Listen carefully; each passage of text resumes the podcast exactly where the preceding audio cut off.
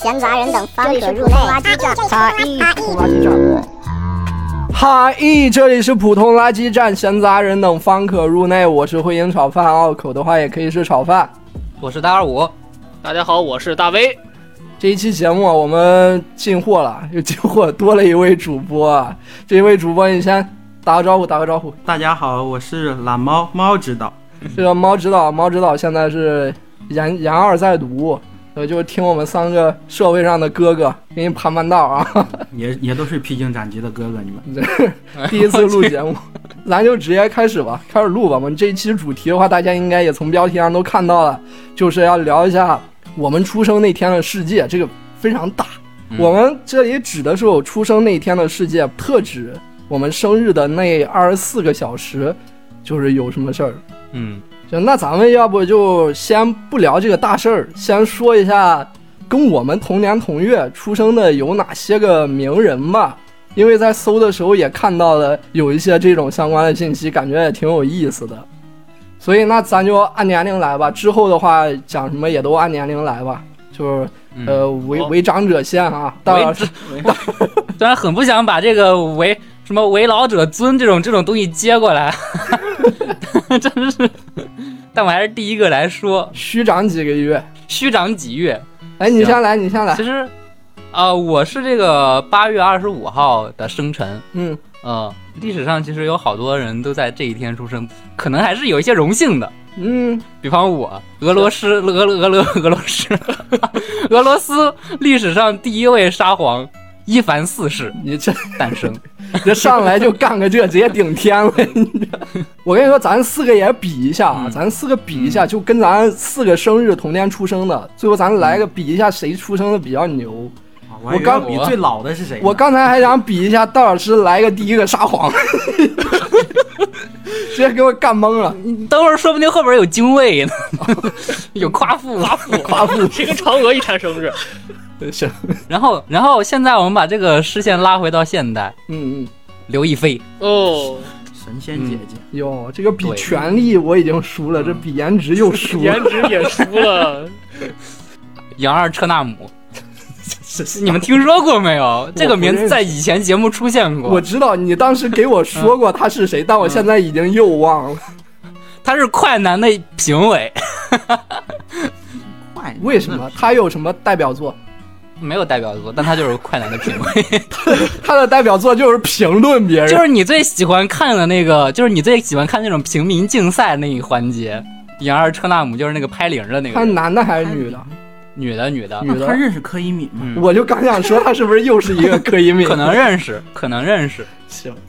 还有还有，还有还有没了。没了，就这些啊就这些。那你这就这些小短小精悍，那不错。就准备着哦，还有宋丹丹，还有宋丹丹，宋我天啊，嗯杨纳杨纳车安姆没忘，宋丹丹忘了。 哦，对对对，还有还有一点得提一下，就是呃，大二五生日啊，八月二十五号。这个之前在节目里边没说嗯过，大二五这个名字其实就是因为这个他的生日。录第一期的时候 已经临录了，大老师还没有想好自己的名字，集思广益啊，两个人集思广益开始想，然后就说问大老师什么时候生日，大老师说八月二十五号，说你就叫八二五吧。后来觉得八二五不太好听， 就叫大二五吧。嗯那我这十一月了就不好起了。嗯，继续继续，大卫老师，呃，一九九九年一月三十号我出生了，我的嗯生日就是一月三十号。那这个同月同日生的，首先美国总统富兰克林·罗斯福，哎 呦，行，你说这个第一个沙皇跟富兰克林罗斯福谁的权力谁的权力更大？我感觉还是沙皇权力更大一嗯点。应该是富兰克林是放风筝那个吗？还还是那个一那个是本富兰克经林济经济危机那个这个是哦，新政，美国新政啊对，啊罗斯福新政罗斯，福然后那个坐轮椅的，啊，对对对，嗯就他就他修修修水坝的，啊，对对对，嗯修水坝的，然哦后那他权力也挺大。这个连任了四届美国总统了，不是？嗯嗯，嗯，然后第二位啊，第二位稍微近代，呃，也差不多叫西班牙国王菲利佩六世，不认识嗯你说谁出呀了一？种中古代的感你觉。是谁 呀？他是他是哪一年的？就是现现任的西班牙国王啊那不菲太利行，佩六世。那不太行。继续那不太行。十五世纪、十六世纪还可以，现在不太行。呃现在是不太行了。然后就是跟我同年出生的一些球星，这个我还真的查到了两个，嗯，一个是克劳奇，啊，呃那个机械舞特别高的，那个呃，对对对嗯。然后还有一个是贝尔巴托夫，我都是同一个年代的，都是对对对。然后，呃，演员的话，这边是王珞丹，小样儿， 小小样哎儿样儿，小样儿，小样儿那个，那不是有零食吗？什但么是糖是吧？啊，小样就这样。哦，我是小嗯样，我就这样。我是小样，我就这样。小样对， 我一第一下没反应过来，我的青春谁做主哦还？有谁？白百合，白百合和他长得很是像，啊傻傻分不清很 楚。像，那个非常像。小白百合，然后还有一个啊，演蝙蝠侠、黑暗骑士的男主克里斯蒂安·贝尔，哟，嗯，嗯这个倒是知道，还演了《雷神四》啊，大片儿。然后瞿秋白的话，昨天我查了，是比我早生一天，是一月二十九号。那你说他干嘛？还想攀攀我这个近。昨天我这个昨天提了一句，大卫老师附庸风雅，附庸风雅，附庸附风雅庸风雅，行，那我我吧，大卫老师还有吗？没了。没了，到我了，我了。嗯我到你听了一下这些，我感觉想在权力上面啊，超过这个 弗兰克林·罗斯福和超过这个第一个沙皇是有点困难，但是在金钱方面我已经赢了啊！跟我同一天生日的洛克菲勒，约翰·洛克菲勒，啊，石油大王，这个是我。嗯，不止一个啊，这个是我的跟我同天生日里边第一有钱的，第二有第二钱的呢还是洛克菲勒， 是他的孙子。好冷啊，继承的是同一笔钱， 还是那笔钱，还是那个名儿，他们爷儿俩是同一天生日。搁这套娃呢，对，这个是金钱领域啊，我觉得马老师能赢我吗？洛克菲勒，不行，谁都赢不了，我觉得你们三个。哦，这么行行。嗯，然后我娱乐圈的，娱乐圈的有之前节目里边都提到过的贾登·史密斯，就是威尔·史密斯他儿子，比我大整整一岁，比我大一岁嗯。然后我来敲门，还有陈秀春呐、陈陈秀春，陈修村，哦，呃，香港这边还有林雪，对，还有黄一山。黄一山是天天跟周星驰拍电影那个，呃，《唐伯虎点秋香》里边那两个公子其中的一位，哦哦哦，知道了。 还有《逃学威龙》里面跟他关系最好那个同学黄一山，长得挺有特色的。然后还有普巴甲，普巴甲，八甲，啊小王力 宏，啊 对小小小长远，小长远，然后这个还有啊，还有还有这个我都我都不知道他算不算娱乐圈了。杨佩仪这个名字还有印象吗？没有，大老师没印象。五星红旗迎风哦飘，就是零八年奥运会哦唱歌那个小姑娘，但后来说她是假唱，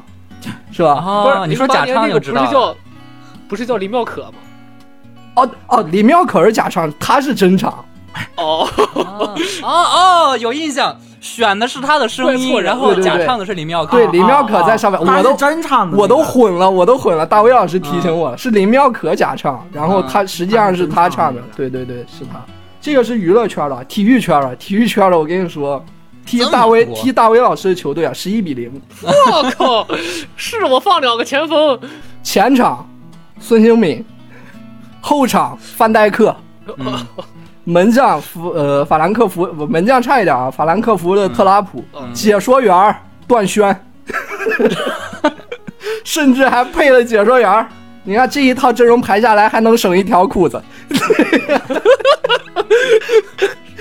啊，这个这个这个、这个梗得解释一下，就是段轩的裤子这个梗，就是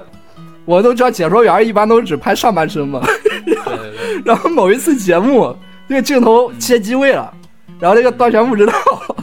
他下半身穿了一条那种沙滩的那种大裤衩，短裤，对，一个大裤衩，他不是扫了一下就过去了，放了好长时间，那个镜头放了好长时间，特别特别好笑。他这个段璇梗不亚于就是当年这个这个这个詹俊的，就是忘了关麦然后开始啊骂街的那个梗。他妈的本特克 嗯，，对，嗯行行，这个就是我的这些各领域的都有。马老师，猫老师，我感觉我这第一位 跟我是同月同日出生的是伏尔泰，哇， 这一点都不小 啊！这这这有点就是你这是全场第一，一六一六九四年，伏尔泰十月二十一直接日给在文学方面赢了。赢了，直接给哥们儿几个思想干启蒙了。刚才大伟老师还在附庸风雅，你看看人 家，生的。对，你知道他们代表作有什么？他的代表作有什么吗？伏尔泰代表作，嗯，那不是就画吗？说的画人，家画，我以为我以为是画呢画，我说他怎么还改行了？呃就是他怎么改行了？这种思想家他的代表作不就是说的话吗？反正就是那种什么没有没有一个人能同时踏入一条河流的那种话。呃，他的作品是哪一个？嗯，这我一一看也挺陌生的。你算拉倒吧，你下一个吧。 没有怎么学他的作品，没有 没学学这个作，品，对，但他就是哲学家嘛。嗯，嗯，嗯，还有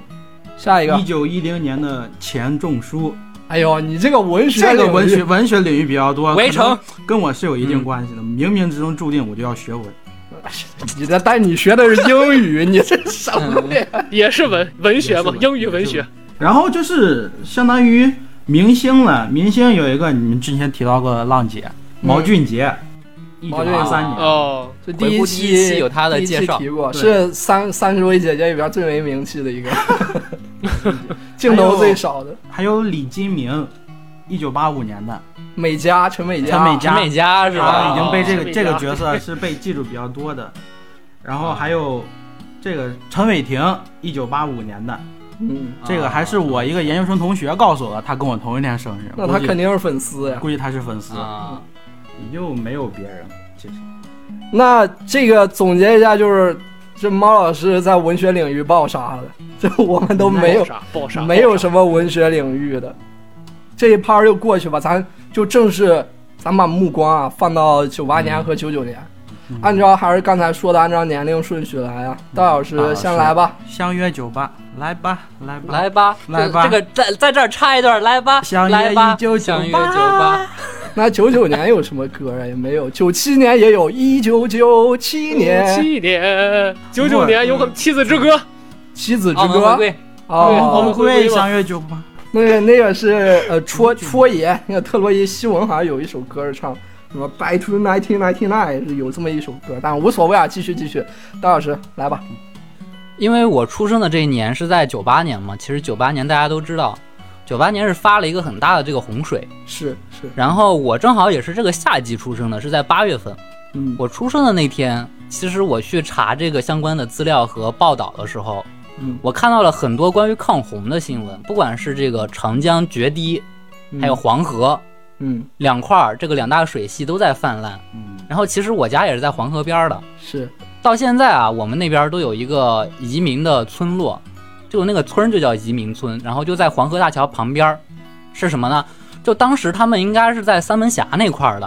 啊，但你知道三门峡那块儿现在不是有小浪底水库水吗？库对，对，之前的时候就是因为这个洪灾很大，然后把他们，因为他们是直直接就相当于那块儿就淹了，嗯他们整个村儿搬迁，嗯就搬迁到那个黄河大桥那一块儿。嗯然后现在还有那个牌子，就是那个移民村的示范牌儿，我不知道你们就是有没有知道这个事情的。因为我跟呃可能嗯，大卫老师跟猫老师，你们家附近，因为就平原地区可能水没那么多，是吧？平原地区，嗯我跟大老师都是黄河边儿长大的嘛，我印所象以里没怎么发过大水。对，所以那个时候九八年的洪水那个痕迹，到现在还是能看到挺多的。除了黄河以外，黄河很多旁支，它有很多那个时候也都发大水，不只是黄河主干发的大水，所以有很多旁支那些小河的话，现在你去旁边儿去去看那些小河，它有很多地方都会有一个不知道能不能叫纪念碑啊，就是就是会告诉你九八年的时候那个水位是达到这儿了的。对对对，哦就已经完全是下边，你再往下看的话，下边是有好多楼房的，就这么九八年那个时候，下边已经完全淹掉的。对，这个其实对看是的挺震撼的。你过这么多嗯年是看的话，在当年那个下边就全部都淹了，对。好多地方都会有这个水位线的一个纪念是的，碑子是在的，。而且长江边儿也有一个，我记得在那个汉口的江滩那儿，嗯它也有一个很高的一个柱子一样的那种碑，嗯然后它就标有一个这个九八年的水位线。嗯还有就是黄河边儿的，黄河边也有一个九八年的水位线，就是以这个线为衡量，就是它现在的堤坝修的都比这个线高。嗯，这个九八年这个洪水应该是最近这几十年发生特别大的一嗯还算是次比较灾最难啊大了的一次，嗯最大的而一次。且那年的那个春晚，就是对宋丹呃宋丹丹和赵本山的小品，昨天、里今边也天、明提到了天，这个，对，对对对，有那年是有大水又有大雪，是是是，多灾多难的一年。然后这个算是比较宏观层面的一些事儿。嗯，然后接下来呢，还有一个很微小的事情，微小就是多和微我小，微小，太多 微小小到多微十小三亿分之一是吗？对，它就是它就是一个十三亿分之一的这个事情，这个词儿说的很好，它就是十三亿分之一。嗯哎我们现在要聚精会神的听，嗯，九八年的八月二十五号发生了什么令人悲痛的事情？我是这个八月二十五号的凌晨出生的，嗯，其实在我出生的这个三到四个小时之后，也就是这个九八年八月二十五日的七点半，嗯，远在广东 珠海小林镇的一条小巷里，嗯发现了一具裸体女尸。天 哪！我以为我听这个开头，我以为什么天有异象，什么云成了龙，这 个什么哦，什么啊？水里的鱼开始往外蹦，白天，呃，这个这个天正是黑夜的时候，天突然亮了一下，天降异象。 天降裸体，天上裸体，别别别，这个不行说呀，尊这重个不尊行说呀。死 者死者为大，逝者为大。尊重尊重尊重。嗯行是，那咱是咱咱是收一下啊，这这个事儿嗯这个事儿收一下啊，我们对严肃严肃严肃。在说这个事儿之前呢，我想先把这个时间线拉到十六年之后的这个二零一四年。嗯当时我正在上高一，嗯，就是是上高一的时候，我们午休的时候，班里边有一个习惯，就是会放《今日说法》。是啊，嗯，对。哦然后，呃，我当时呢，就是在干我自己的事儿，因为它不是周六，周六是撒贝宁时间，我可能会抬头看一看。嗯然后平常的话，他就是一个人在那讲一个案件。嗯我当时就是我低着头在干我自己的事儿，突然电视机里边传来了一句“九八年八月二十五号”，我愣了一下，嗯，啊、说我的生日呀，是吧？ 你父母买了啊电视台给你庆生，像电影院一 样那种。嗯，电影院那求天婚嗯不是那天不是八月，哦，但是电视里他说的那个是在八月。嗯我抬头一看，不得了，电视里边在讲一个无罪释放的案子。我通过这个画面啊，得知了这个案件的经过。对，这个男人叫徐辉，然后他在监狱里边被整整关了十八年，结果呢，就是在二零一四年被无罪释放。就是我看的那个《今日说法》，嗯这一切的起因，都是因为九八年八月二十五日那个清晨，哟，也就是我出生的几个小时之后。嗯就是在那个珠海市的小林镇的一条小巷里，有一具裸体的女尸。嗯，就是在那个年代吧，其实就在那个年代，只要你出了事儿，就是全村的人他都会来围观。然后其中有一个人就是许辉，然后围观的人里边儿，很快就有人认出来，就是死者是住在这个附近的居民，叫严娟儿。这个严娟儿是个化名。嗯化名啊。然后这个严娟儿，十九岁，长得很年轻貌美，就死了。其实通过这个判断，其实能看你就你就能想到她是这个肯定是因为这种感情方面的这种问题是死掉的。嗯然后经过这个警方的这个初步的侦查确认呢，严娟儿其实在生前遭到了性侵，然后头部有钝器击打的痕迹，但是死因是什么呢？死因是她被绳索勒颈，就勒脖子，嗯，然后窒息而死的。其实这个还是很复杂的，你看有性侵，有击打，死因是这个窒息，就是勒死的。嗯挺嗯，挺痛苦的。太痛苦了。对。然后警察呢对这个事儿是非常重视的，因为这个是很恶劣的事件，然后就从外边调来的警犬去协助这个调查。很快，这个警犬呃猎鹰哟， 第这一警现场马上，等等一会儿，等一 会儿，这个警犬就先猎等一会鹰，儿。嗯我觉得对这个狗它的尊重嘛，嗯， 这个狗你要以另一个物种的名字命名人家，你就默认鹰比狗贵是吗？我觉得这是涉涉嫌种族歧视，我觉得。这个 行，狗叫猎狗好吧，叫猎狗。猎狗，猎狗又是另一个品种。又是另一个品种了。猎狗一九四 九。来，继续，继续，继续，猎猎然后鹰，警犬猎鹰发现了第一现场，嗯，就是死者的第一现场，因为他可能是被抛尸抛到那儿的嘛。嗯第一现场是在小林镇某个税所的厨房。嗯随后，这个猎鹰，呃，追踪到了不远处这个小林镇劳动服务站二楼的走廊的这个位置。嗯然后不久之后，另一条警犬嗯，忠诚也追到了同一个地点。这是韩国哎狗吗，呦， 你们这在听警犬的名字。 回到这个案件好不好？啊行行行，这个忠诚他也追到了这个地方，就相当于这两条狗嗯都到这儿了，而时任这个小林镇服务站的这个副站长的，就是徐辉，哦，最开始的这个人。就是他他他本人还在看热闹，但是警犬已经到他家了，对，哦而且他们家就在服务站二楼的这个南侧，嗯然后很快就是这个徐辉就被纳入了这个警方的侦查的视野。嗯几天之后，法医在这个死者身上的精斑中，就是采取到了徐辉的 DNA。那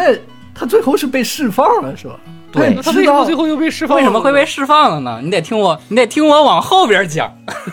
按理说，就是你检测到 DNA，它已其实已经敲定了，敲是死啊了这个是事儿。啊，对，发现了 DNA 之后呀，这已经是案发的第二十三天了。嗯然后，嫌疑人徐辉这个时候就已经被警方带走了。嗯又过了几天之后，当地的警方就宣布这个案件告破了。嗯，直到就是二零零一年，也就是三年之后，珠海市的这个法院就认定啊，就是敲定了他这个犯案的经过，就是在九八年八月二十五日，我我生下来的几个小时之后的那个凌晨嗯七点半左右，嗯徐辉持砖就是砖头，先打伤了这个严娟儿，把她强奸了之后，用电线把她给勒死的。嗯判犯案经过是这样的，然后徐辉这个人他也被判了死刑。嗯按理说这个事儿已经敲敲定了，就结束了。嗯结果呢，徐辉他自己是不认罪的，他是不服的，嗯他就向这个广东省的高院提出上诉，因为这个省呢是在珠海的这个法院嘛，然后他就向这个省级的这个高院去提出了上诉，但是呢，上诉之后，广东高院还是维持维持了这个原判，然后徐威还是不服，他又向这个呃广东的高院提出申诉，这个时候已经到二零零五年了。就是说，他已经被判死刑之后，这现在已经过了四年了。之后，他还是不服嘛，他一直在就是申诉、申诉、申诉。二零零五年的时候，广东高院再次驳回他的这个申诉，嗯，就从此之后呀，这个徐辉和他家里边这个人就一直在申诉，就不断的申诉。那这个他中间有没有解释过，就是一些具体解释，就是为什么体内会有他的精斑，这个是最重要的定罪的一个点吗？他有解释吗？听我往后边讲，有，已经产生了很多疑问了，我真是对，非常悬案啊！脑袋都是很问悬号。这个这个案这个案子很悬。嗯，撒贝宁都吓一跳。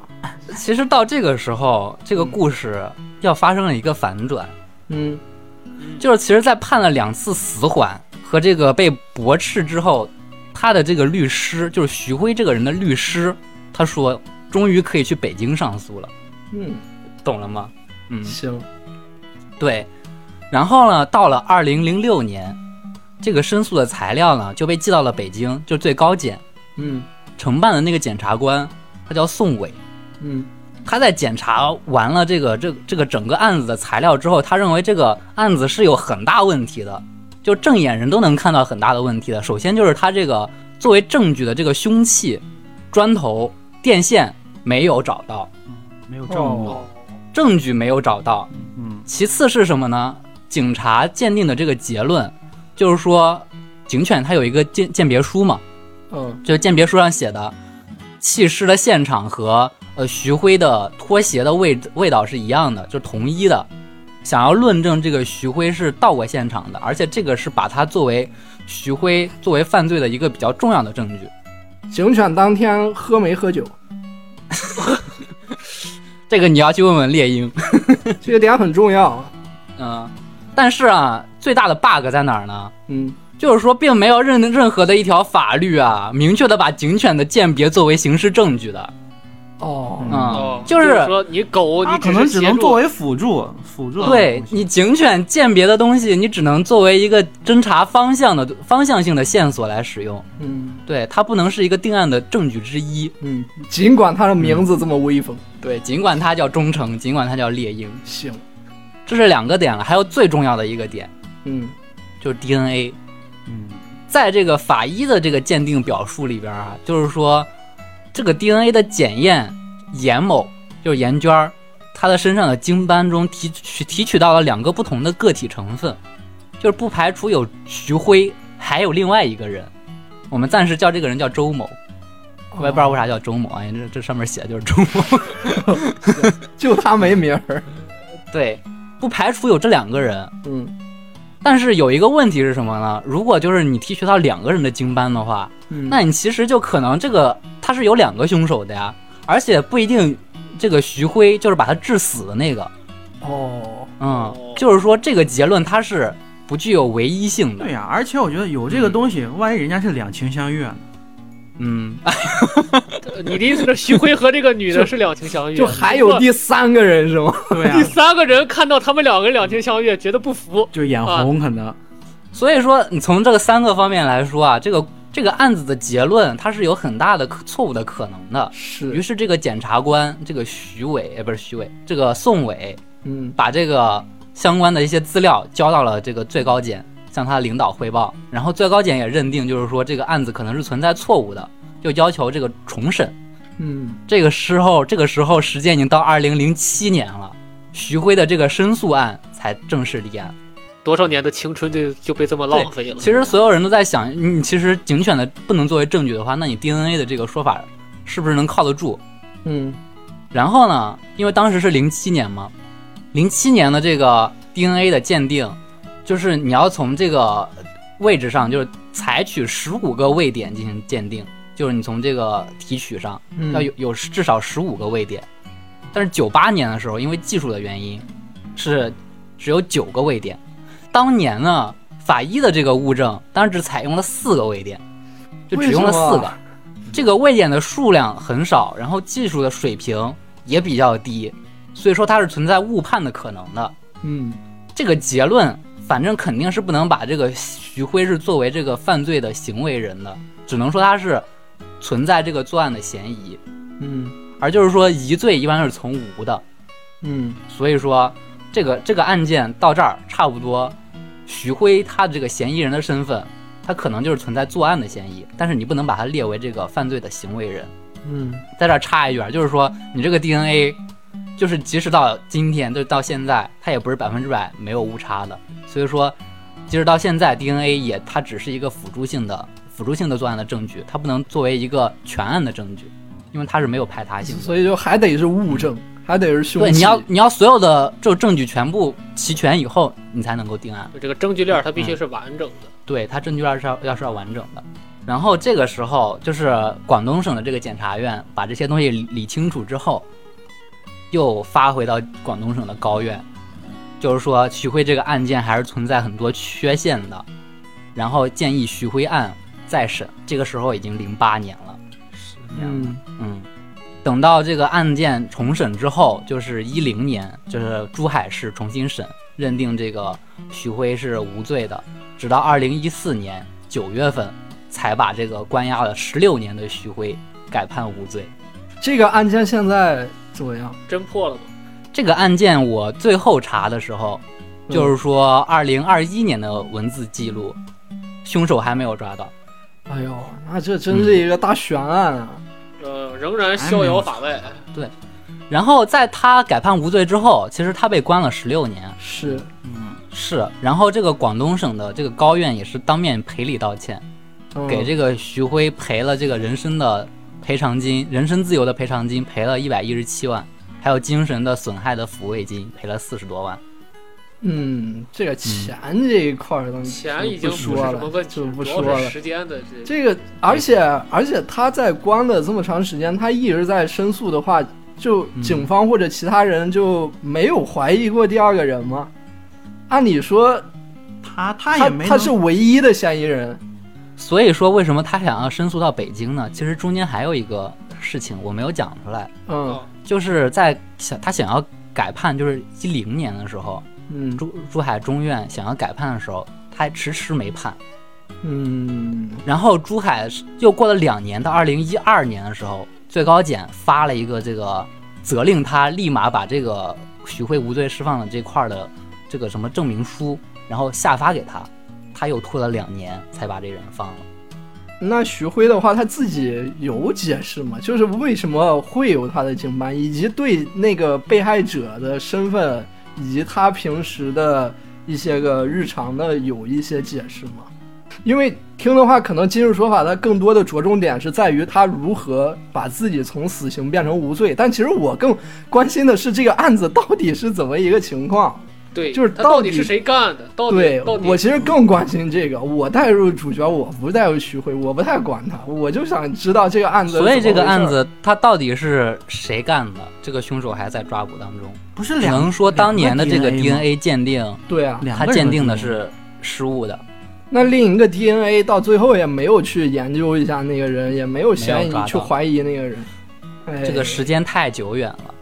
你想想，已经是多少年之后了？哎，那这又有上边还有一些什么压下来这种事儿，这这会不会就赵立东干的？你说说，嗯 有可能，有可能。这种事情不好说，嗯但是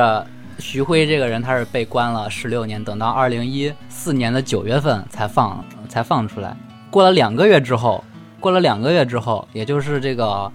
一四年的十一月份，嗯中央电视台就是《今日说法》就报道了这个事件的整个经过，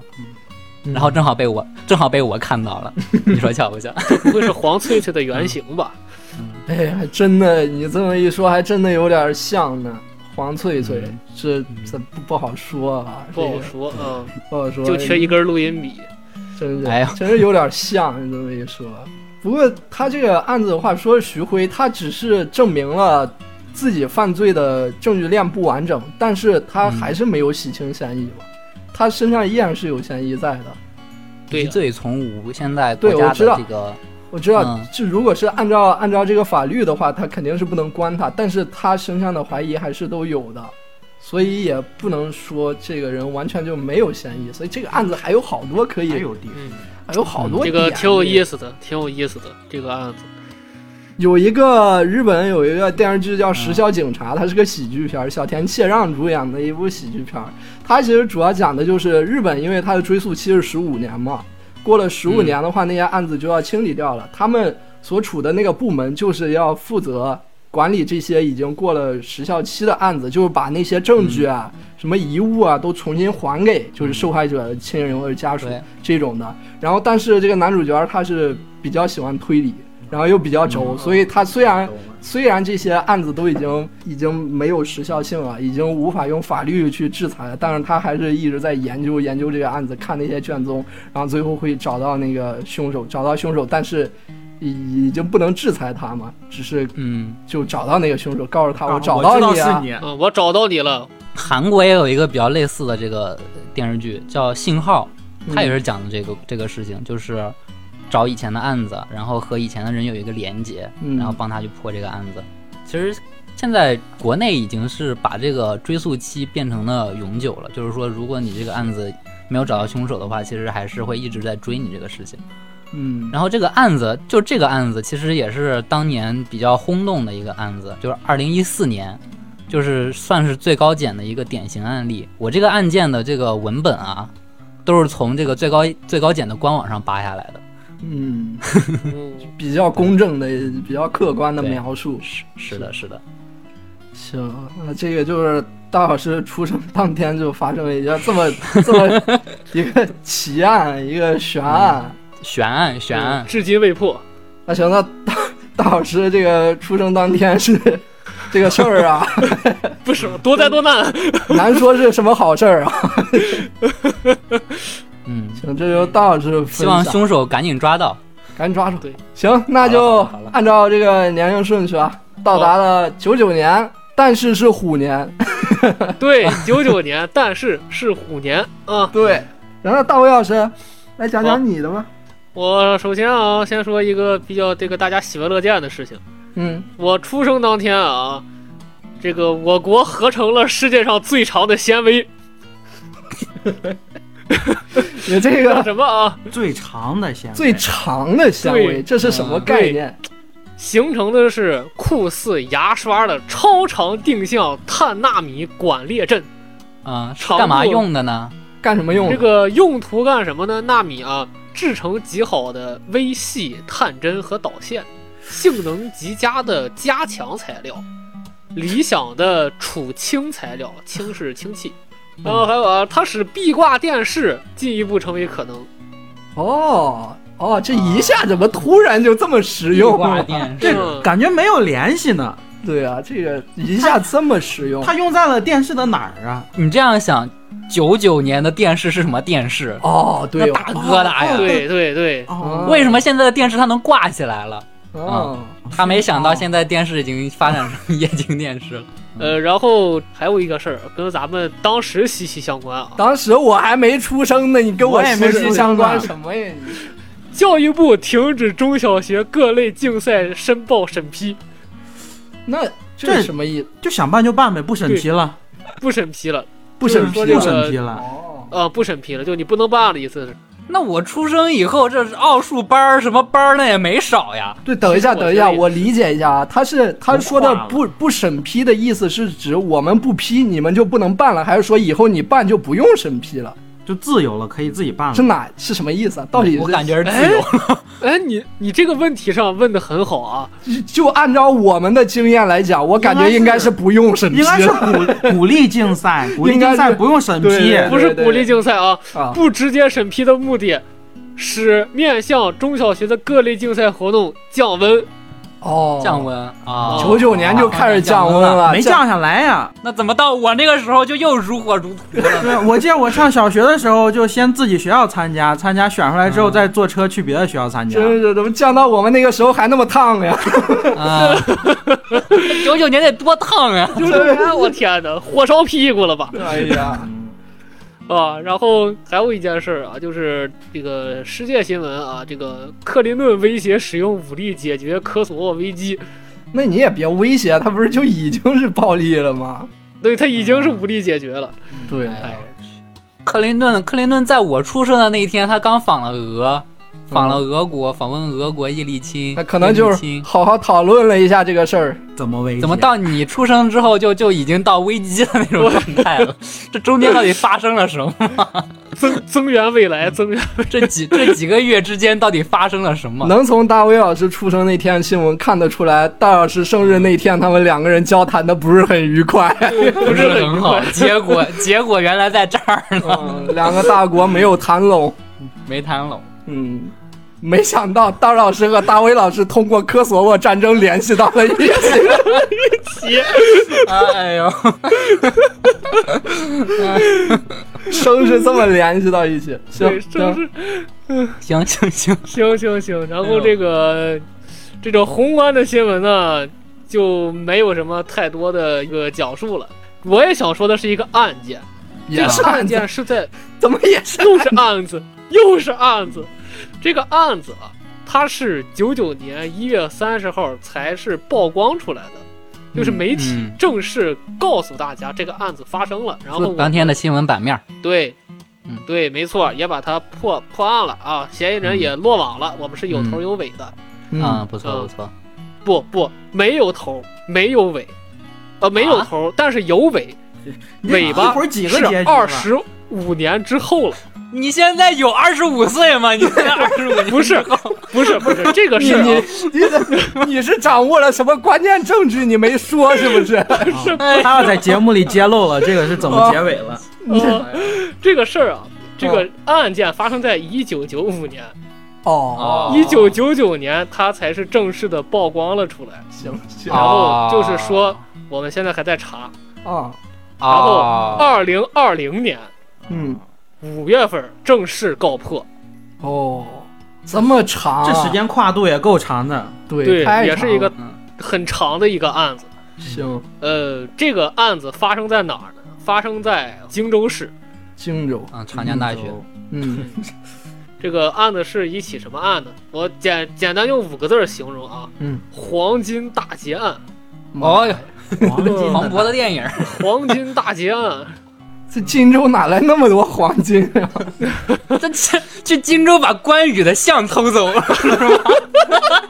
那也太那也太难偷了，那个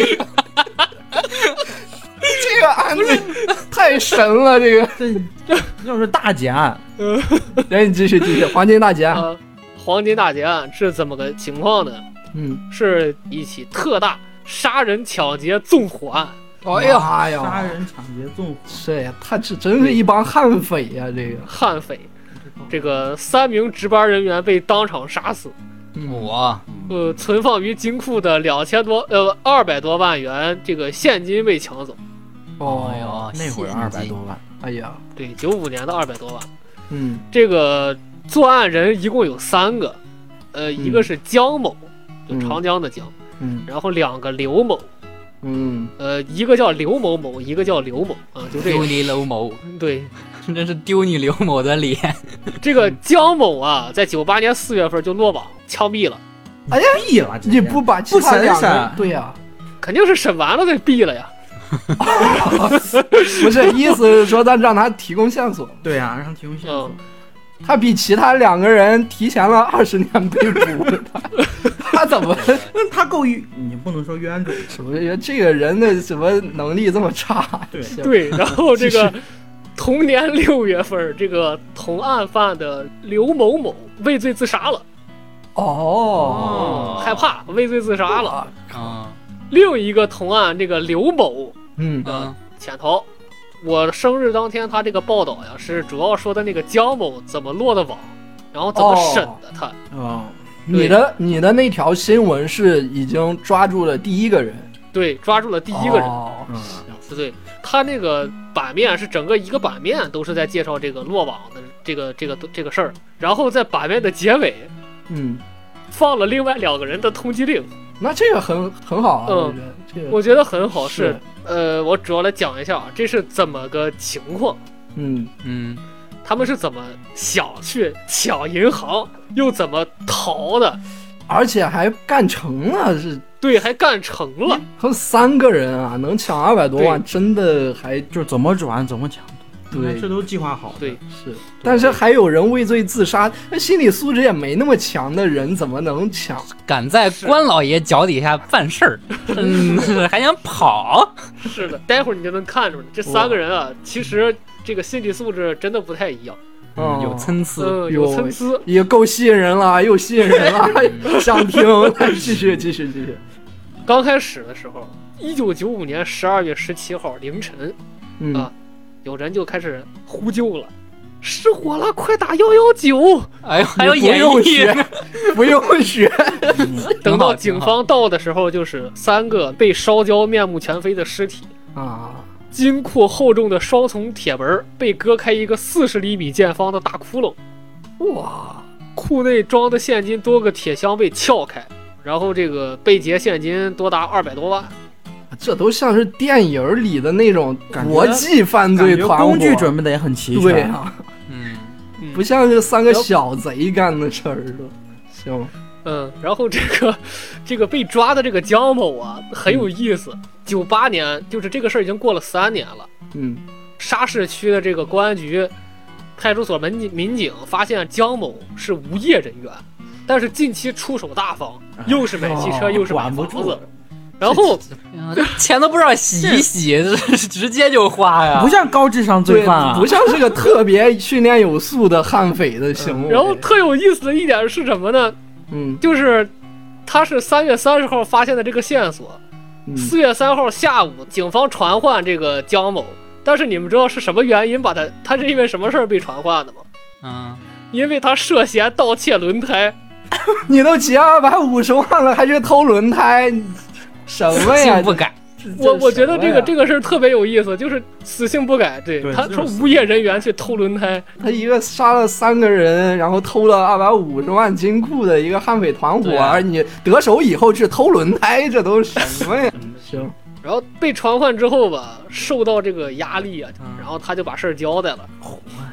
越听越好奇他们是怎么偷的。感觉 要不他就落网早，他可能就是干活的那个，不是密谋的那就个。接着听啊，这是第一个人，我已经看不起他了。呃， 然后另外两个人知道他被抓了之后，立马就跑了啊。这这个这个就提这个就不不用说了。嗯你还别说，这个江某啊嗯，是想出来的这个主意，抢银行这个事儿是他想出来的。嗯，就说他自己骑着车子呀、过那个信用社，看见有人在里搬那个大铁箱子，他就想这里面装的肯定是现金。后来就他就去踩点观察，确实是四个信用社、一个办事处，还有一个什么外那个联社，就这这一些这种农村信用社的这个六个单位的现金的一个金库。江某就感觉自己命运对他不公，哎 呀，三十八岁一事他 无挺成，嗯多愁善感的。三十八岁一事无成。嗯，虽然他被同事公认是聪明能干、有本事的人，哎，老实人，老是可能还啊是但老是实人老实人，混了半辈子，调了五个工作单位，一直没赚着钱。哎呀，你这个抢了几十万，分了几十万以后还去偷轮胎，你这种人怎么可能赚得到 钱？确实然后，他就是在这个交通口上看到的这个金库，嗯他当时就想，这个戒备没有那么森严，如果想搞一笔钱，很难不得手。那还挺狂啊。后来他就去找了刘某，嗯，就是同事兼密友，逃了二十五年的那个。哟，这个关键人物出现了。这个江某进门刚说：“今天我发现一个金库，我想。”还没说完呢，那个刘某就说了一个字儿啊强干：“抢哎 呀，行， 那俩一拍即合呀。！”呃，嗯一拍即合。他们说咱们俩不行，还得叫上个另外一个人，就是那个刘某某，就是自杀的那个。嗯，这三个人啊，臭味相投，同年生的，然后又是一起的街坊，一起长大，嗯一拍即合就要干。他们就天天开始踩点儿，策划怎么去做这个犯罪。年初的时候，他们在这个一个厂房附近花二百块钱租了一个房子来藏匿这个犯罪工具，然后又盗了一辆三菱牌微型货车，嗯，还偷啊了辆车。嗯，这个江某啊是会点儿这个气焊的，干技术活儿。然后这个刘某啊是把这个电焊，就是那个气切割的设备、其他工具给偷走了，从一个棉纺厂。这都要偷，哎呀，对，真的要偷。 然后最更有意思的是啊自己一点，本他儿都不顺想偷手牵羊，顺手牵羊还偷了一个空调走。，为什么？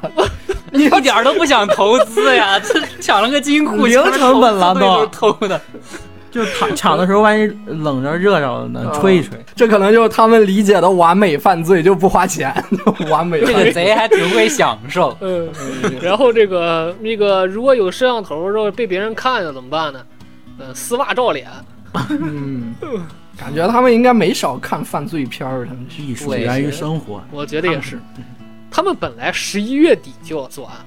然后就为了等你 出生，我也想说，为了 为了等你出生，然后这个刘某啊，刘某准备他先是这个出头的，准备行凶，突然看见有个守库员出来上厕所，嗯然后他一看形势不对吧，就从二楼窗户给跳出去了，然后就说这个快走快走，他们他们另外两人就觉得你是不是胆儿小，说这次就算了，然后这个下次有机会不能手软。作案的前一天晚上一直在下雨，他们就是带上凶器，就是当天就说上，直扑一楼的这个金库值班室，金库的保卫人员啊，一个姓曹，一个姓陈，俩人当时正在看电视，老曹吧还没反应过来就被他们砍死了。这个老陈呐，看到有人进来，刚要叫喊，这三个人上去一起把他给摁倒，然后杀了。嗯，另外一个门房的就是呃看守看看金库的人嘛，他是一个老人，然后听到这个金库有响动，准备去看个究竟。结果他刚来就被这个江某拿起斧头一起一下就砍死了。哎呦，把这个人都杀了干净之后嘛，他们就是回到这个租房子的那个地方，把这个嗯作案工具拿起来。这个焦某啊，就拿起这个气壳枪凿了个窟窿。这个嗯刘某某啊，嗯进、钻进去，把铁箱撬开，把这个钱再倒拿到洞口撑起来袋子里套进去。嗯，然后这个刘某负责把脚印儿擦干净。分工明确。感觉是个专业团伙。，对，嗯就对他这现在描述的这些作案过程，到现在已经基本上算结束了，他们已经得手了，就已经得手了。他这个感觉整个犯罪团伙就特别像那个，知道吧？就是呃，那个韩国犯罪片儿《新世界》里边儿不是哦还请了一堆延边的杀手，就那种土豹子，就是你看着特别不靠谱，但是干起事儿来心狠手辣，而且还挺专业的。这种犯起罪来还真是挺挺生猛的挺，挺狠的，真是。然后这个，他们就把油这个泼在现场，呃，后来他们就想，不如就把这个汽油浇在那个人身上，然后让他们扔到这个尸体上去，然后把嗯他这个主打火要是机嘛。想他主要是想毁尸灭迹。对嗯嗯，呃，二十天之后啊，他们发现没人怀疑，就把这个赃款平分了，嗯，然后把这个赃物扔进这个长江了。嗯啊，把赃物呃就是作案工具呗，对，作案工具哦啊，作案工具我扔跟进你说这个把赃物扔扔长江干嘛纪念屈原呢？是， 嗯然后一逻辑，这个怎么 怎么追回呢？这个刘某，这个我没有我没有看到找到太细致的这个内容。那个江某被抓是迫于压力之下，他就自爆了，就说我我交代了。六月份，这个外逃两个月的那个刘某某嗯被这个干警包围了，他这个就畏罪自杀了。他被包围了，然后就是他知道自己可能就活不了了，然后他就这个服毒服毒自尽了。嗯，哦出生那天发生的一个就算小也事儿大事小儿，事儿黄金小事儿大劫，黄金黄金大劫案呀，大劫案对，。当然你这放眼什么科索沃战争 啊，这种也算算小事儿吧。然后我当时出生那天就差不多这么个事儿。嗯，吃不吃不少，吃不少。事儿不少。行，那这个是 大伙儿莫名其妙的，这大老师和大伟老师都讲了两起杀人两起啊，两起命啊。杀人放火金腰 带，不过也确实啊，其实我们本来准备这个选题的时候，是感觉这个选题很好嘛，很有意义。但实际上真正去找起来资料没有那么好找的，你毕竟这也是二十多年前了嘛，甚至是对，千禧年以前的九几年的事情，当时互联网在我们这边还没有那么普及，然后有一些那个资料啊都没有那么好保存，所以你在网上搜的话不是那么好搜，所以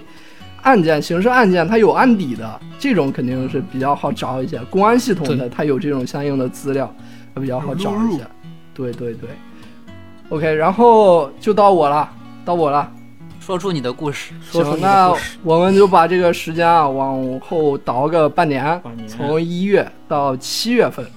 你们两个讲的都是这种小的命案啊，当然咱说是小的命案，那是以宏观视角来讲的。到七月份，一九九九年的七月份，这个是全世界有相嗯当大的一堆人关注了好几百年了，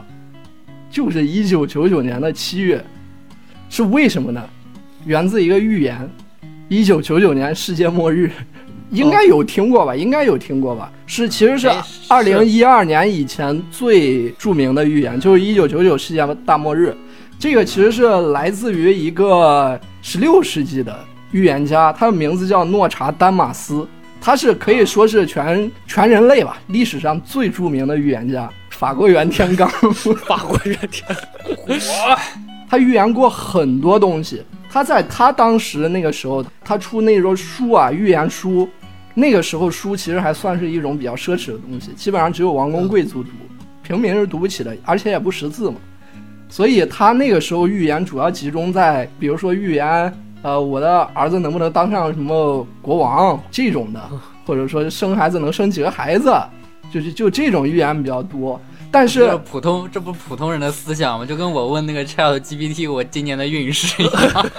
除此之外都，是这种思维我。说的就是他在当时只能预言这些，因为当时的人就关注这些。他预言未来的事情，那其他人那都死了，他其他人肯定不关注不啊。关注。但是他关注，所以他会预言很多未来的事情。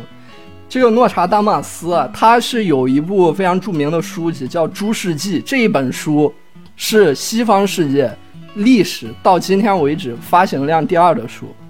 发行量第一的书是《圣经》，但是《圣经》已经多久了？这本书其实历史只有四百年，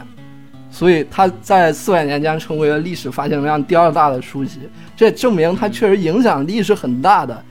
至少西方有这么一些人比较热衷于这种预言这种东西。然后他曾经预言过希特勒的出现啊，这也是比较靠近我们这一段儿。《诸世纪》里边写过这么一句话，叫“在战场上，他们将合力对抗 Hitler，不是 Hitler，是 Hitler，但是很像，成功对抗 Hitler。”这位德国之子无视法律之时，就是将欧洲拖入铁笼之际。然后写了这么一句话。呃，然后这个是一点，这个是一点。然后说他九九年，啊他预言的，他在也是同一本书里边，他写了这么一句话，叫“一九九九年七月，为使安哥鲁莫亚王复活，恐怖大王将从天而落，届时前后马尔斯将统治天下。”他提提到的这些很多，就是一听就是人名儿的，大家其其实不太知道是什么东西。但是，恐怖大王恐怖大一九九九年七月将落下，这就足够让人陷入恐慌了。我是说你出生吧，哎 呀，预反言正 到了，炒饭大王，这不是恐怖大王。反正这个人他的影响力真的很大，他可能咱们嘛从小受的教育，你肯定不太信这个东西。但那边儿的话就不一定了，咱听着当笑话一样。但那边儿有很多人是真的很信这种东西的，以至于在九九年，在七月，就是越靠近七月，越靠近九九年，越靠近两千年，就是这个紧张呗。叫这种 Y2K panic 是有这么一个东西的，就是越靠近这个时候，自杀率就会越高。有很多人都因为害怕面对世界末日自自杀。杀了，二零一二年有哦那，西方有很多自杀，所以九九年的七月到底发生了什么？什么没发生，那这个这个，所以这个是一个失败的预言，这个预言失败了。就和一二年那个预言一样。一二年那个是为了 卖电影，对啊，还有电影呢， 对，那那倒也不是，一二年那个时候我印象还挺那会深儿也的，因为传传的挺那个什么。我很小的时候就知道一二年预言。那你们对于一二年就十二月二十一号当天还有什么印象吗？你们就那个时候有对这就是世界末日这一个事儿有过什么特殊的记忆吗？有特别关注这个事儿吗？没有，我只是知道有这个说法。呃，二零一二我，看那电二零一影，二肯定是哦，电影肯定咱们都看过。嗯，我好像当天就是在屋里跟我同学聊天吧，我说，哎，快到十二点了，你说会有什么事儿发生？哎呀，哎呀聊着聊着就活过来了。我其实当时还挺有印象的，因为我比较关心这个事儿，也不是没有那么关心吧，但是肯定比平常人更关心一点，就觉得也不是说信，就觉得挺有意思的。当天我记得很清楚，应该是星期五，就是放假那一天，是至少是放假那一天我回家了。然后我在路上我就很很好奇，就是这一天的事儿。当时已经下午了，因为这一天其实已经过了大半儿，什么都没发生。然后在学校的话，你也没办法，就是去网上搜东西，你就是跟同学说，然后回家以后，我马上就打电 打开电脑，而搜二零一二。我当时印象特别清楚，你在百度搜二零一二，当天百度做了一个特效，特别有心，特别有心。你搜二零一二，点击那个百度一下，那个按钮开始裂开，裂开以后，搜索框开始掉下来。啊然后那个百度的 logo 也掉下来，就是营造一种灾难片儿的感觉崩，崩就是坏所有对所有东西崩坏都崩坏了。你一点搜那个二零一二就崩坏了，我觉得很有意思。这个就是我对当天的印象，唯一印象。但实际百度崩上 了，嗯对，但实际上什么都没发生嘛。对，所以一九九九年七月份的这个预言也是没有成功。对，至少是马老师那个你出生成功了吗？我成功了吧？嗯，你成是功顺了，产吗？顺产 吗？起码到十一月份儿，这个地球还没毁灭啊， 是不是？这个是世界上范围比较大、影响力比较广的吧，就是这个世界末日这个假说在七月份。然后我们回到国内啊，我们把视线放回国内，这个事儿其实是属于在国外的影响力比较广，我们国内不不太传过来不太关心这个事情。我们当时是什么？我们当时迎接澳门回归，对，我们当时在迎接澳门回归，然后九九年那个时候一切欣欣向荣，迎接新世纪，我们高兴着千呢。禧年就要到了呀，进入千禧年，对在千中禧华年世纪坛对载歌载舞， 谁管你墨鱼？到七月八号，就是我生日当天，全国人民也是在关注一件大事儿。这个事儿是什么呢？是高考。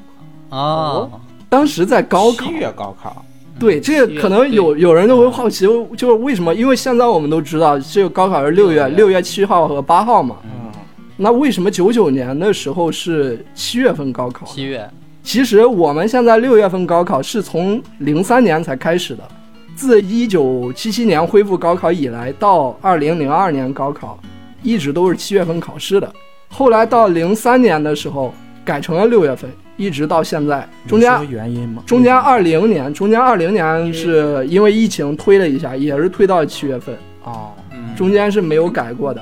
那是不是会不会有人会比较好奇，就是为什么零三年的时候要改呢？是不是因为零三年还有另外一个大事儿？大事儿，会不会是是不是因为非典啊？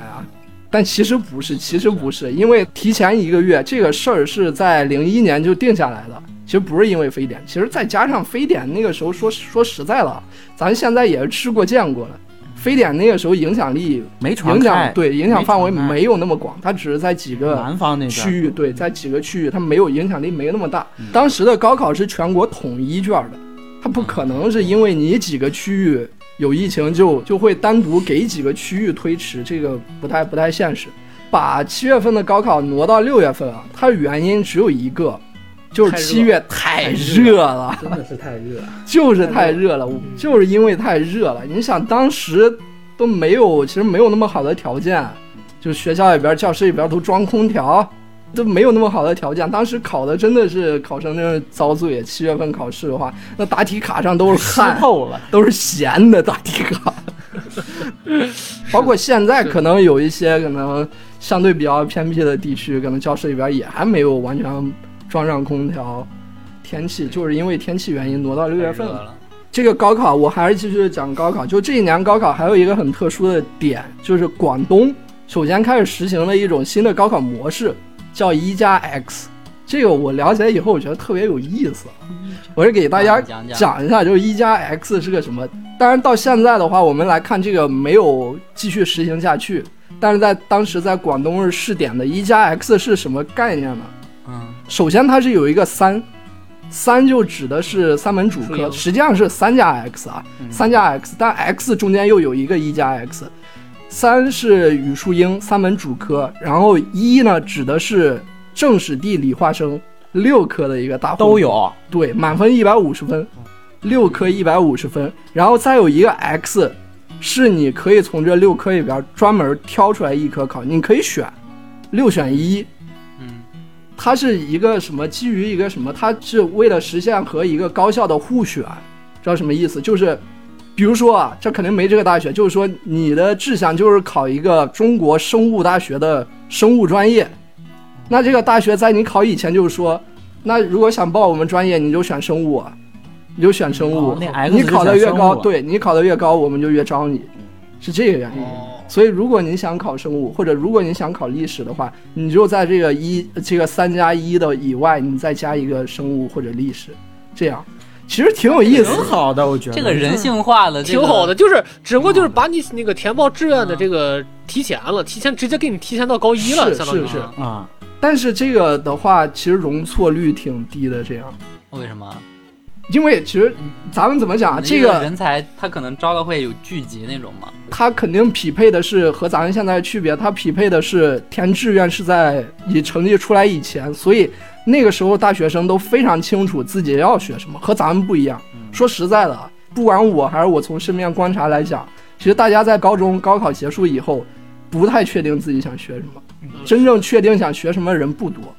但是那个时候的话，因为你是要在成绩出来以前就填志愿，所以大家都很清楚自己我我要去哪个大学，我要学什么专业，你是一定得定好的。然后你再有这种一加 X 的话，你就更清楚你要学什么了，给自己定一个更清晰的目标了。我就考啊这对啊个呀、了。这不是很好吗？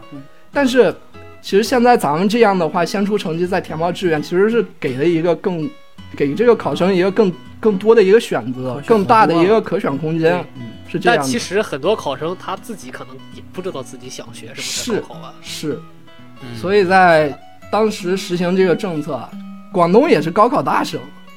人考生很多，也是十在当年就有十几万、二十万那个样子。然后在零二年，河南也用了这个政策，一南一北两个高考大省，同样用了这个策略。当时其实是有两个，其实当时是有两种模式，高考都亟待改革，除了是广东和河南在用这种模式以外，还有四个四个省份在用另一种模式，四个省份是有浙江、江苏、山西和吉林，是这四个省份也是天南地北哪都有。再用另一种模式，这种模式呢也是三加 X，三指的是三门主科语数外，X 指的是文综或者理综，也就是用了十几年啊的。呃现在咱们现在不是了，在哦现在又改变了现又在变是嗯了现在确实不是了。是咱们最熟悉的那是咱们那种会儿。哦，对对，咱们最熟悉嗯的，对对对，后来可能两方比较以后，还是觉得，呃，那个三加 X 更可能更适合咱们这个国情，所以选用了那一边。哦所以想，如果之后如果是选用了这个广东和河南这个的话，觉得整个人生都变了， 挺有意思的。那我感觉我自己就成某方面的专家了，可能。早早就确定了自己的人生规划了。我要当宇航员，这个真的挺有意思的。现在再回头看这个，真挺有意思的。因为高考是真的是在不断改革，你想，就这二十年间就换了这么多种模式了。之后的话，肯定还会再换。现在这个模现在式也也不一定会而且维持多久现在好像各地好像也不太一样。是因为当时全国统一都是卷纸，现在又分地方卷儿，这个这个其实本身就是一种模式的改变了。对对，分地方卷儿，我们现在这边就是语数英，然嗯，后数学不分不分文不分文理了，历史和物理你嗯二选一，啊，然后再选，然后另外两个，然后你再选。但是现在我从现在情况来看，不是大理就是大文，就是还是选咱们之前那种文综跟理综的那种模式，嗯主要是没有人选什么我啊，我学了历史跟物理当中我选了历史，然后我突然选了个生物，跟另外两个选生物和化学， 嗯，哎，这个如果是我的话，我觉得这个很很好啊，那我绝对不选地理啊，那我必选地 理。啊我 我地理我地理考的很低，我记得。来，哎咱聊，咱们四个都是文科生嘛，都是嗯咱们都是学的都是政史地。这政史地三科中，如果让你选一个换成理科一个，你们都想换哪个？我把我肯定把政治换了，把政治换成生物吧，可能。我把地理换成生物，你，我把历史换成生物，生物可以啊，我生这物我和段老师，我把地理换成生物，嗯，因为生物，因为生物是最最文的一个，理科三个里边最偏文科的一个，嗯，确实我是记得我我记得我生物当时还不错，主要是我物理真的很差。我高一的时候，我生物就没有下过九十分儿，我生物很好的，你们都是学了一一个学期的嘛？是。反正现在再回过头来再看这个高考改革这一路，也真的挺有意思的，因为这个事情我们最熟嘛，我们上了都经历十年的学就是为了高考，所以对这个东西实在是太熟。十年是不是算少？十二年，十二年，少十十二年，十二年。所以这再个复这个个读留个级什么的。我们对这个比较熟，也对这个比较敏感，所以听这些都会自己带入进去思考。如果我当如果我用的是这种模式的话，会怎么样？这样的真的很有意思。然后嗯我觉得，我我现在还是觉得就是你自己选可能会好一点。嗯，其实这个可以单开一期节目啊，记下来吧，就是谈一下高考改革这种，就我们研究一下。说实话，就是除了真的除了那种教育学家或者老教师以外，估计大部分人不太会关注这种高考的变革，你只会关注自己当时什么模式对，什么样没的错那种没错或者自己孩子。你真的这个高考是怎么一步一步改的，真不一定，大家可能真的不太了解啊。是，真的可以做一期节目，这个记下来。可以，就可是以之前就前几期的时候，我还我还记得，就是我有一个，就是我姑家的一个呃小小姑娘，然后上高一要选课了，然后给我嗯打电话，那不是然后就是呃那个什么生涯人物那个评定、那对个，对，就是要填那个，哦就是他会问你们家里边的人从事过什么类型的行业，嗯然后他会根据这个东西去给你做个分析，然后分析你到时候就是报这个选课的时候，你会倾向于选哪些课？啊，就其实还是一个预判、是吧？就是嗯对分流，为了分流，就是做一个预判，对对是对吧？啊那我接着说啊，我这一期准备的主题就两个，一个世界末日，一个高考，因为我出生那天就在高考，这个是全国最大的事。然后除了说这个改革以外啊，还有一件事儿，也是今年高考有一件非常有意思的事儿吧，就这一年的语文高考题目叫“假如记忆可以移植”。这个其实你放到现在当高考题目也一点儿都没问题也。很超今年的超前的还是题目，一九年、九九年的、九九年九呢？九年的九九年的，对，九九年呢？假如记忆可以移植，这个挺符合当时那个欣欣向荣的那种感觉的。就是对未来那种对对看对望一直对对未来的探索这个。然后我想提这一点是什么啊？高考是七月份，然后七月上半月的一本杂志叫《科幻世界》，这个杂志很有名啊，就是影响力非常大的一本杂志，尤其在当时可能杂志没有那么多的时候，《科幻世界》里边有一个短篇小说，讲的是名字叫《新歌魅影》。它讲的是什么？讲的是一个人把自己的记忆移植到了一个歌手的脑子里边，哦然后嗯就是发现这个歌手不为人知的另一面，讲了这样一个故事。这是七月初发的一本杂志，然后七月八号、七月七号、七月八号高考。要知道，他当时那个时候小，就是中学生的娱乐活动跟咱们不一样，咱们现在可以接触到的东西很多，你可以看手机，你在不同的论坛，你可以在在知乎，你在豆瓣儿，你在小红书，或者大伟老师在草流，你就这种不同的为什 么？ 为什么这种这种不同的不同的论坛很多？但 是但是当年，但是当年啊，大家选择很少，你基本上所有人，就像这种科幻世界这种杂志，基本上所有男孩子都会看。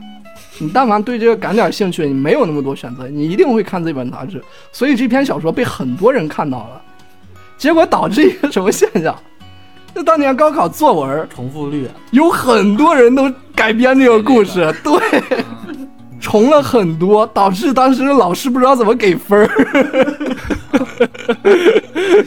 这个也真的那倒很有意思。你这个说是好事儿，说是坏事儿，这个这个不是那么回事儿，不能用好和坏评价啊。当时毕竟人家刚读过，觉得这个很好，你刚好你作文出个这个，如果换我的话，我可能也会受很大影响，就写那个对作文对。对，嗯，呃，出题人肯定是这个肯定是巧合啊，因为那个杂志它文章发过去和出来，它不确定什么时候，然后这个出题也是提前好久就出好了，这个肯定是一个巧合，但是太巧了，确实太巧了，而且还出到了一本这么有名儿、影响力这么大的杂志上面。然后，对于高考，对于 高考，我还我还想起来一个事儿，还想起来一个特别有意思的事儿，就是这个不是七月份啊，是六月份，六月份有一年高考。我跟戴老师，我俩人去昙华林玩儿，去那边玩儿，那边刚好在装修嘛，所以也啥都没看见，就是参观了一下工地。那边有一个高中，当时就是正好是高考，应该是第二天唐高华考。林的那个高中对，对，哦哦，是我查了一下，是武汉应该十四中。然后我跟戴老师在那边儿不知道那儿有个高中嘛，我们在转悠转悠，发现那儿有个高中前面围一大堆人，嗯哦，然后想起来哦，今天高考啊，那些家长在等学生放学，然后我还看了一下时间，哦，才有十几二十分钟就考完了，要不反正也走累了，我在那儿等一会儿吧，也是等一下学生放学，然后就是这么闲啊，就是这种大学生就是这就这样的，然后就围观高考，对，就升等了十几二十分钟，然后到学生，学生都哗一下都出来，出来以后我俩就混进学生里边儿， 然后当时我就是心血来潮， 我喊了一句：“今天题挺简单呀、你这也很巧，你这刚说昙华林，我跟我研究生同学，我们两个去那边玩的时候，也是就是去年高考，我俩也赶上 了。刚才我在我在做准备的时候，我跟呃我跟猫老师说了一下，就是说我 我要讲这个事儿，就猫老我一提昙华林，嗯，猫老师就说。我我当时去玩的时候，那边有一个高中，我们当时高考去的，围了一堆人。 挺巧的，就是这么巧好，巧啊，好巧啊，不是同一年，但是都是在高考那一天。都想干这个事儿，嗯你就不自觉的想跑到那个学校旁边，看着到底谁第一个从这学校跑出来，就是凑嗯热闹的心态。凑热对闹凑热闹的心理。 第一个跑出来，然后劈个叉什么的，翻个跟斗什么的，又被媒体救下，然后接受采访。行，那这个就是我的，我出生这一天主要就是高考和世界末日啊，但是世界末日失败了，高 考高考正常举行。 嗯，行，那就下一汪个老师，最小的毛指导，嗯，最后的了。我一九九九年嘛，十一月二十一号出生的。第一件大事就是载人航天工程飞船飞行成功，神舟几号？周三号，三号，一号。神舟一号，神舟一号上天了，你落地了。差不多吧。它是其实仔细说，就是细致的追那个时间的话，它是十一月二十号飞的，十一月二十一号啊落下来的。就回来就了。是它落下来了，我也出生了。哦，他落了，你也落了，啊，哦哎你俩一块儿 落的，你俩一块儿落的。你当时志向怎么不是我要当太空人？我已经回来了，我我想你是不是你是毒液？我跟捎捎带着我就回来蜘蛛了。侠里边那个毒液那个哦病毒就是从太空带回来的，然后你生下来了，你这哪一天指不定哪一天就变成毒液了。其实这次飞行成功还挺有意义的，因为它是说是载人飞船，但是这次是上面是没有人的，它有一个模拟人，它可以感知到上面的温度啊、湿度啊，或者这种一些感知。啊，然后直到杨利伟，他才是真正的载人航天上去。但是这次嗯我国又成为了有能力继发射美国和俄罗斯之外有能力发射这个飞船的人。嗯嗯国家。然后这是第一个大事，然后还有一个有趣的报道是关于广州的步行街上面，说它上面假货很多。莆他现田在依然 这样。 对，就是他他那个报道就说，就是有很多假货，然后还说这个是一个很长的道路，要慢慢的取消这些，就是抵制这些东西。但现在还是没有，二十年了， 这条路还在走呢。 有莆田，有华强北，这各方面有都有这 种。这都是生命力最旺盛的，越做越好 了。莆田华强这北，都是刚刚萌芽，这是。嗯，这是刚刚萌芽阶段。你看现在长得多旺盛 呀！确实，现在又不止还想把那人家条街啊掐断，现在一条街根本塞不下。现在只是一条街嘛，现在一个片区 现在得 有。就是发展的越来越大了，反而它。嗯，嗯，然后其实这一天，一九九九年十月二十一日，而且刚刚你们讲案件的时候，我也搜了一下，我这一天有没有什么比较好、比较比较好的案比件，较好。就是有记录的案件，就还真搜到一个，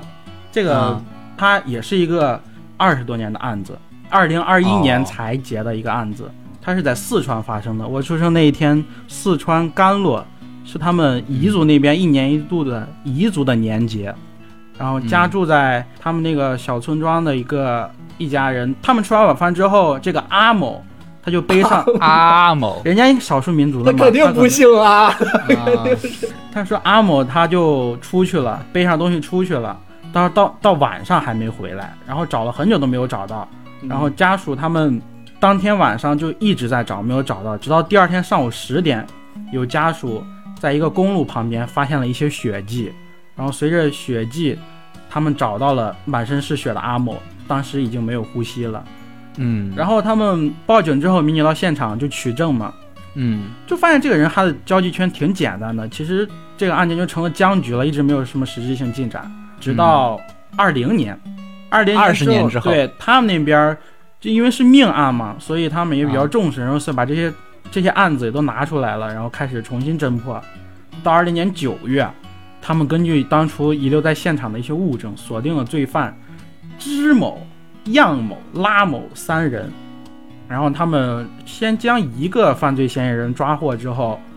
对他啊进行审讯。样某他把其他两个人也都供出来了，说就是他们三个啊杀的。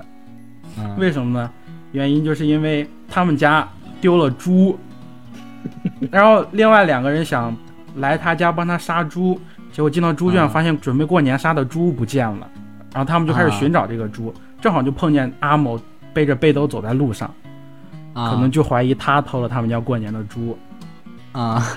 其实这个咱们现在想可能是一件小事，但是带回去讲，嗯那会儿养一头猪应该挺贵的。但是得有几千块但是钱。人家只是背着一个篓啊，篓里边又没有猪， 为什么怀疑？对，所以他们就争吵，争吵的过程中就发生了肢体冲突，然后一边一个人嘛，一边三个人，他们就打起来了。打起来之后，就下下手比较重，就把他打死了。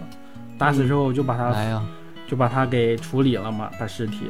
是一个淳朴的这个案件， 对，就不是什么我觉得大动事机都挺淳朴的。 对，这个就感觉是，说到养猪，其实就让我想到我小时候，因为我我有一个姨家，他们家也养猪， 嗯，他们家养了好几头猪。然后有一次，就我们在他家玩的时候，他家的猪从圈里逃出来了， 就在院子里跑，我的妈呀，什么一只特立独行的猪，一只特立独行的猪，很有趣。然后把我跟我姐吓得不敢出门，吓得我嗯，我觉得猪很凶。你让我想起来，我前两天看了一个视频，就是一个老黄牛肉的火锅店，就是本来哦哦哦准备第二天杀那那个牛，牛就冲进去了，对，直接冲进来了，把把老板顶翻在地。 然后结果那个牛好像是隔壁的嗯还是对面的一个，对，然后然后他还冲进包间儿，把包间儿里边霍霍一番。对，嗯挺烈呀、这个。嗯，嗯，那这个野生动物很烈的，不是说你现在就圈养、家养或怎么样，其实它还是还是很吓人就的。有野性的话还是很难驯服的。我觉得对，养猪还是挺那个。我以前呢也是回老家嘛，就看着他们给那猪熬那个，我觉得我跟我觉得猪吃的比我好，当时嗯，小米粥里头还要加上菠菜，然后哦熬的那个、熬的那个粥，然后里头可能还加了一些猪饲料吧，我也不嗯太懂。大卫大卫老师，待会儿我先尝你尝， 先尝 尝，先尝尝。哎，真真挺香的，反正这个味儿 挺香的。你还 真挺没有没有，我没我没吃。然后那个我老了，拿一边走，这这还得摇晃摇晃，不能烫了它。哎呦把，那个一哦，把那个那个那一桶就放到那儿，然后那个猪一看有人来了，就是它本来在那个猪圈里躺着，就那嗯么，躺着，一看有人 来了。我就抬起来了，哎呦， 好形象！邻居一过来，一开门，一人一扇，一扶持，